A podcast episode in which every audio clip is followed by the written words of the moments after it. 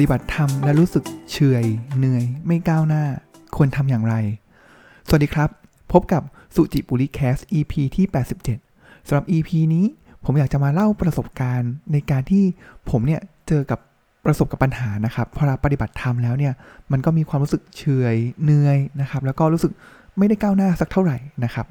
ต้องเล่าย้อนนิดนึงนะครับว่าก่อนหน้านี้ต้นปีผมมีเป้าหมายอย่างหนึ่งในชีวิตนะครับหรือว่าปีนี้เลยหรือทั้งชีวิตเลยนะครับก็คืออยากจะนั่งสมาธิทุกๆวันนะครับมันก็จะมีบางวันที่นั่งดีมากนะครับนั่งนานมากนะครับแต่บางมีบางวันนะครับที่แบบโอ้โหเหนื่อยมากอ่ะนั่งห้านาทีเพื่อให้ทำตามเป้าได้ไม่หลุดนะครับมันก็จะแบบแต่มันก็จะมีช่วงหลังเนี่ยมันก็จะมีความรู้สึกอย่างเนี้ยมากขึ้นเรื่อยๆนะครับจนเมื่อวันนึงครับประมาณเมื่อประมาณสองสัปดาห์ที่แล้วครับผมก็ไปเดินผ่านหน้าร้านหนังสือนะครับก็เป็นนายอิน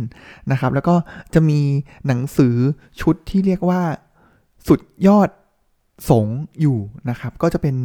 จริงๆแล้วเนี่ยหนังสือเนี่ยจะมีทั้งหมดประมาณสองชุดนะครับชุดหนึ่งชุดสองนะครับชุดหนึ่ง เก้าเล่มนะครับแล้วชุดสองเนี่ยประมาณห้าเล่มนะครับแล้วผมก็หยิบซื้อมาได้เนี่ยอยู่เก้าเล่มเลยนะครับลดราคาพิเศษด้วยนะครับเป็นหนังสือที่เหมือนเข้ามาตั้งข้างหน้าแบบขายลดราคานะครับแล้วก็ซื้อเกินห้าเล่มเนี่ยก็จะลด เจ็ดสิบเปอร์เซ็นต์ นะครับจากเล่มละหนึ่งร้อยห้าสิบเนี่ยก็เหลือสี่สิบบาทนะครับก็รู้สึกว่าเออเฮ้ยก็ดีนะผมก็เลยเหมามาเลยเก้าเล่มนะครับหนังสือชุดแรกเนี่ยที่ผมซื้อมาเนี่ยครับก็มีหลายหลวงปู่เลยนะครับแต่ว่าส่วนใหญ่แล้วเนี่ยถ้าเกิดพอเราพูดถึงหนังสือพระเกจิหลวงปู่เนี่ยน่าจะหลักๆแล้วเนี่ยครับจะเป็นผมว่าเท่าที่ดูนะครับมันจะมีสายหลักเลยก็คือสายธรรมยุทธ์แล้วก็เป็นสายพระป่านะครับแล้วก็ถ้าเกิดพูดถึงแบบพระป่าเลยเนี่ยต้นกำเนิดจริงๆเนี่ยครับแบบหรือเป็นเขาเรียกว่าเป็นจอมทัพธรรมเลยเนี่ยครับก็จะเป็นหลวงปู่มั่นนะครับหลวงปู่มั่นภูริทัตโตนะครับแล้วก็ก็จะมีสายที่แบบโหแบบเหมือนพระเกจิรุ่นหลังๆเนี่ยครับหรือต้องบอกว่ารุ่นก่อนหน้านี้นะครับพอเราพูดถึงองค์ไหนเนี่ยไล่ขึ้นไปเลยเนี่ยมาจบที่หลวงปู่มั่นนะครับเป็นจอมทัพธรรมนะครับผมก็เคยอ่านประวัติของหลวงปู่มั่นทีนึงแล้วเมื่อหลายปีก่อนนะครับตอนนั้นก็เหมือนกันเลยอ่านเสร็จปุ๊บเนี่ยมีลูกคิดเลยครับว่าเออเฮ้ยเออมันมัน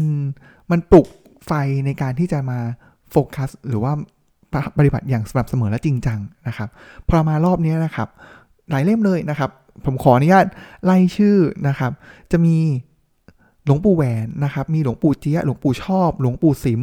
หลวงปู่จวนหลวงปู่ฟั่นหลวงปู่ขาวหลวงพ่อเกษมนะครับอันเนี้ยสายพระอาจารย์มั่นหลวงปู่มั่นหมดเลยนะครับแล้วก็ในล็อตนี้ที่ผมซื้อมาเนี่ยจะมีสมเด็จโตด้วยนะครับสมเด็จโตเนี่ยจะมาก่อนพระอาจารย์มั่นนะครับแล้วสมเด็จโตเนี่ยก็จะค่อนข้างอยู่ภาคกลางเป็นหลักนะครับแต่ว่าถ้าสายหลวงปู่มั่นเนี่ยจะอยู่ภาคอีสานเป็นหลักนะครับก็มันถามว่าทำไมจริงๆแล้วเนี่ยพอเราอ่านไปหนังสือของหลวงปู่หลายๆเล่มเนี่ยต้องบอกต้องบอกนี้เลยครับว่าแพทเทิร์นการเขียนหรือว่าการดำเนินชีวิตเรื่องเล่าต่างๆหลักธรรมต่างๆเนี่ยเหมือนกันเลยนะครับแทบแทบไม่ต่างนะครับอาจจะต่างแค่บริบทนะครับว่าเออเกิดที่ไหนบรรลุธรรมอย่างไรธรรมที่ท่านเน้นคืออะไรวัดปฏิบัติเป็นอย่างไรจริตของท่านเป็นอย่างไรนะครับจะมีความแตกต่างกันอย่างนั้นบ้างนะครับแต่ว่าแพทเทิร์นไม่ว่าจะเป็นหลวงปู่มั่นหรือว่าอาจารย์ของหลวงปู่มั่นก็คือหลวงปู่เสาอีกทีนะครับหรือว่าพระเกจิอ่ารูปต่างๆที่ผมพูดถึงเนี่ยมีแพทเทิร์นเหมือนกันนะครับคือเขาเรียกว่าท่านปฏิบัติอย่างเอาเป็นเอาตายนะครับผมว่ามันมันน่า Amazing มากจริงๆนะครับอย่างนะครับศิษย์ของหลวงปู่มั่นรูปหนึ่งนะครับก็คือหลวงพ่อเกษมเนี่ยหลวงพ่อเกษมเนี่ยเป็นเรื่องเรื่องแรกเริ่มเดิมทีนะครับท่านก็เชื้อชาติกำเนิดนะครับก็เป็นเจ้านะครับแล้วก็เป็นลูกของเจ้าอยู่ที่ลำปางนะครับแล้วพอเราได้มาพบกับหลวงปู่มั่นนะครับแล้วก็พบกับพุทธศาสนาเนี่ยครับท่านก็รู้สึกว่าเออด้วยบุญเก่าที่มีสั่งสมมาเนี่ยครับท่านก็รู้สึกว่าท่านแล้วท่านก็ออกบวชนะครับการที่ท่านออกบวชเนี่ยมันจริงๆแล้วกิจของสงฆ์เนี่ยก็มีหลากหลายรูปแบบนะครับทั้งที่ศึกษาธรรมแล้วก็เทศเทศนาสั่งสอนนะครับหรือว่าสร้างศรัทธาบางรูปก็สร้างวัดนะครับเพื่อให้ให้ญาติโยมเนี่ยเข้ามาเข้าถึงศาสนาได้นะครับแต่ว่าไม่ใช่กับหลวงพ่อเกษมหลวงพ่อเกษมเนี่ยมีความที่ท่านชื่นชอบในการปลีกวิเวกเพราะฉะนั้นตลอดชีวิตของการบวชของท่านเนี่ยครับหลังจากที่ท่านได้ออกธุดงค์แล้วเนี่ยท่านจะไปอยู่ในป่าช้าตลอดแล้วไม่ว่าเราไปอยู่ในป่าช้าที่ไหนเนี่ยครับ คำถามคือทำไมต้องเอออันนึงน่าสนใจนะครับทำไมต้องป่าช้าด้วยนะครับแล้วทำไมต้องธุดงค์ด้วยนะครับธุดงค์ก็คือจริงๆธุดงค์มันมีรายละเอียดเยอะนะครับแต่ว่าถ้าเกิดพอเรานึกถึงธุดงค์ของพระเกจิแล้วเนี่ยครับก็คือถือกุฏไปนะครับถือมุ้งนะครับแล้วก็เดินเข้าไปแล้วก็ปักกฏอยู่ในป่าช้านะครับนั่งสมาธิในนั้นนะครับตอนเช้าก็อาจจะเดินออกมาละแวกใกล้ๆเพื่อบิณฑบาตแล้วก็กลับไปนั่งสมาธิทั้งเช้าทั้งเย็นเนี่ยในป่าช้านะครับอันนึงเลยเนี่ยที่ต้องบอกว่าธุดงค์ถามว่าธุดงค์เนี่ยจริงๆแล้วต้องมันมันไม่ง่ายเลยนะต้องบอกว่ามันไม่ง่ายเลยแล้วก็พระหลายรูปเนี่ยต้องบอกว่ายุคสมัยแบบห้าสิบปีหนึ่งร้อยปีที่แล้วเนี่ยครับการธุดงค์ในภาคอีสานเนี่ยครับก็คือเป็นป่าทั้งนั้นนะครับก็คือไม่ว่าจะเป็นดงพญาเย็นดงพญาไฟที่อยู่ตามแนวเทือกเขาภูพานนะครับก็จะเป็นป่าที่ค่อนข้างรกทึบอยู่พอสมควรนะครับการที่ท่านไปธุดงค์ในป่าเนี่ยครับมันคือเขาบอกว่าการธุดงค์เนี่ยมันไม่สบายไม่สบายเลยจริงๆนะครับบางวันเนี่ยก็ต้องโหยหาอาหารอาหารไม่พอน้ำไม่พอนะครับหรือว่าต้องเจอกับสิงสาราสัตว์ไข้ต่างๆมากมายจะเห็นได้เลยว่าพระเกจิพระธุดงค์เนี่ยเป็นไข้มาเรียเจียนเจียนอยู่เจียนตายเนี่ยเยอะมากนะครับแล้วหลายๆรูปเลยเนี่ยครับก็คือมีปัญหาสุขภาพทุกรูปเลยอ้าวแล้วถ้าทั้งทั้งที่รู้ทั้งรู้นะครับว่าการธุดงค์อย่างเนี้ยมันทำให้ร่างกายเนี่ยมันเสื่อมไปเนี่ยครับแล้วทำไมพระถึงทำกันอีกนะครับต้องบอกว่าอย่างนี้ครับพอเราไปธุดงค์เนี่ยมันพอเราตัดความสบายออกไปจากชีวิตเนี่ยครับมันทำให้เราเห็นสัจธรรมมากขึ้นนะครับแล้วก็มันจะทำให้เห็นว่าจิตกับกายเนี่ยคือถึงแม้ว่าภายนอกมันมีอาจจะมีสิงสารสัตว์มีอะไรอย่างเงี้ยครับแต่ว่าถ้าจิตเราสงบเนี่ยครับมันเหมือนเป็นมันเป็นอุปสรรคที่ยากนะครับถ้าเกิดเราทำได้เนี่ยครับความพัฒนาของจิตสมาธิการภาวนาต่างๆเนี่ยมันก็จะก้าวหน้าไปนะครับมันเหมือนเป็นเป็นอุปสรรคที่เราต้องเผชิญนะครับถ้าเกิดเราเป็นพระบ้านนะครับปฏิบัติในในวัดวาอารามหรือว่าในเคหสถานเนี่ยมันก็จะอีกแบบนึงนะครับมันก็จะสงบง่ายกว่าแล้วก็มันจะไม่มีปัจจัยที่จะมาเป็นอุปสรรคนะครับเพราะฉะนั้นพระก็เลยจะออกธุดงค์ในสมัยนี้ออกธุดงค์กันเยอะมากนะครับแล้วก็แลกมาด้วยการบาดเจ็บแล้วก็ผมว่าทุกรูปเลยนะครับมีปัญหาสุขภาพในบ้านปลายเนี่ยแทบทุกรูปเลยโดยเฉพาะอย่างยิ่งของหลวงพ่อเกษมที่ผมพูดถึงนี้นะครับเพราะว่าไม่ว่าท่านจะไปที่วัดไปป่าช้าไหนเนี่ยครับด้วยความที่ท่านเป็นพระที่ปฏิบัติดีปฏิบัติชอบนะครับเพราะฉะนั้นแล้วก็จะมีญาติโยมเนี่ยเข้าไปหาทุกๆครั้งที่มีญาติโยมเข้าไปหาท่านก็จะ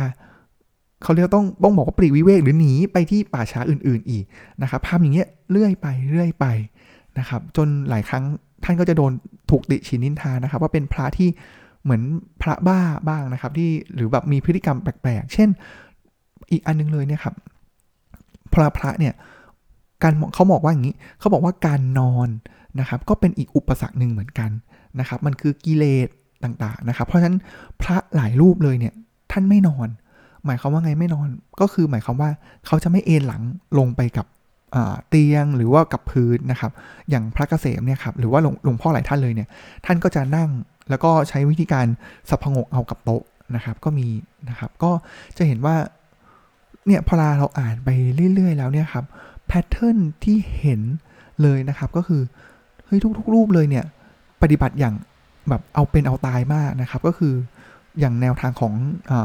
หลวงปู่มั่นนะครับที่เป็นจอมทัพธรรมเนี่ยท่านปรารภอย่างนี้ครับท่านปรารภว่าท่านกลัวเกิดแต่ไม่กลัวตายนะครับเพราะฉะนั้นเขาเลยมีความตั้งใจแนวทางนี้คือต้องการประหารประหารกิเลสที่จะเป็นเหมือนเป็นเชื้อกำเนิดให้เราเนี่ยกลับไปเกิดในแล้วก็เวียนว่ายอยู่ในสังสารวัฏนะครับเพราะฉะนั้นแนวทางนี้คือปฏิบัติอย่างเอาเป็นเอาตายทีนี้มันก็ย้อนมาครับว่าพอเราผมเนี่ยเป็นคนที่เหมือนก็เป็นอ่านหนังสือธรรมะนะครับแต่ส่วนใหญ่จะเป็นอ่านหนังสือแนวแนวธรรมะซะเป็นส่วนใหญ่นะครับว่าปฏิบัติอย่างไรหลักธรรมเป็นอย่างไรนะครับแล้วก็ปฏิบัติเองนะครับแต่ว่าทีเนี้ยพอเราพูดง่ายๆคือใช้เหมือนใช้ความคิดใช้ปัญญาเหมือนกับเราอย่างนี้ครับเราไปอ่านหนังสือ how to เราก็จะไปดูว่าไอ้สิ่งเนี้ยมันเป็นยังไง how to นะครับแต่ว่าเราไม่ได้อ่านประวัติเลยนะครับว่าที่มาที่ไปเจอหนี้ของการที่ได้มาซึ่งความสำเร็จนั้นน่ะเป็นอย่างไรซึ่งมันก็ดีคนละแบบนะครับเพราะว่าจริงๆแล้วบางครั้งเนี่ยผมก็รู้สึกเฮ้ยทำไมเราต้องไปอ่านไปรู้จากประวัติของคนอื่นด้วยนะครับเขาเจออะไรมาบ้างนะครับเราก็สู้รู้ที่แก่นไปเลยสิว่าเขาเนี่ยสอนอะไรนะครับ ไปเลยแต่พอเรามาเน้นที่ปัญญาอย่างเดียวต้องใช้คำว่าปัญญาแล้วกันนะครับก็คือความคิดหรือ how to ตรงนี้เนี่ยครับบางครั้งเนี่ยไม่ใช่สิไม่ใช่บางครั้งด้วยต้องบอกว่าหลายต่อหลายครั้งเลยเนี่ยสิ่งที่เกิดขึ้นก็คือมันขาดกำลังครับขาดกำลังจริงๆนะก็คือเรารู้แล้วแหละว่าเราต้องปฏิบัติอย่างไรใช่ไหมครับแต่ว่ามันไม่มีกำลังเพียงพอที่เราจะผลักตัวเราเองเนี่ยให้ไปปฏิบัติตามแนวทางนั้นๆนะครับเพราะฉะนั้นเลยบางครั้งมันเลยทางธรรมเนี่ยครับเขาบอกว่าปัญญาเนี่ยถึงต้องมาคู่กับศรัทธานะครับเพราะว่าปัญญามีดีแต่ถ้าเกิดขาดศรัทธามันชัดเจนมากเลยมันขาดกำลังในการปฏิบัติขาดกำลังในการที่จะมุ่งมั่นก้าวหน้าต่อไปขณะเดียวกันครับเกิดอะไรขึ้นถ้าเรามีแต่ศรัทธาศรัทธาแรงกล้ามากเลยแต่ขาดปัญญาก็จะเห็นเลยครับว่าถ้าเกิดสมมุติผมมาอ่านหนังสือแนวพุทธประวัติหรือว่ามาแนวประวัติของพระเกจิอาจารย์เนี่ยสิ่งหนึ่งเลยเนี่ยที่จะเห็นก็คือหลายท่านเนี่ยจะมีอิทธิฤทธิปาฏิหาริย์นะครับแล้วก็บรรลุธรรมได้เพราะฉะนั้นถ้าเราศรัทธาเชื่อมั่นในพระเกจิมากๆเราอาจจะไปศรัทธาในเรื่องของอิทธิฤทธิปาฏิหาริย์พญานาคสิ่งลี้ลับที่มองไม่เห็นแต่ว่าสุดท้ายแล้วเราก็ไปไม่ถึงฝั่งฝันเพราะว่าเราเหมือนเขาใช้คำว่าเป็นศรัทธาที่มืดบอดถ้าขาดปัญญาเพราะฉะนั้นสิ่งนี้เป็นสิ่งที่ผมค้นพบนะครับว่าเออมันเป็นปัญหาของผมเองว่าเอ้ยผมใช้ปัญญานำแต่ว่าผมขาดศรัทธาไม่ว่าจะเป็นในเรื่องของการใช้ชีวิตหรือว่าการปฏิบัติธรรมนะครับพอเรามันขาดศรัทธาแล้วเนี่ยเออมันขาดกำลังจริงๆขาดความสม่ำเสมอนะครับเพราะฉะนั้นการที่ได้มาอ่านหนังสือเก้าเล่มนี้นะครับที่เป็นประวัติของพระเกจิเนี่ยครับมันทำให้ผมมีศรัทธามากขึ้นนะครับศรัทธาที่เหมือนเราก็ก่อให้เกิดเป็นฉันทะก็คือความอยากมากขึ้นก่อให้เกิดความเพียรและเมื่อป ร, ประกอบกับความเข้าใจที่ถูกต้องทางปัญญาแล้วเนี่ยมันจะทำให้ไม่ว่าจะเป็นการดำเนินชีวิตนะครับหรือว่าการก้าวไปในธรรมเนี่ยมันมั่นคงและไปได้อย่างถูกทางมากยิ่งขึ้นนะครับผมว่า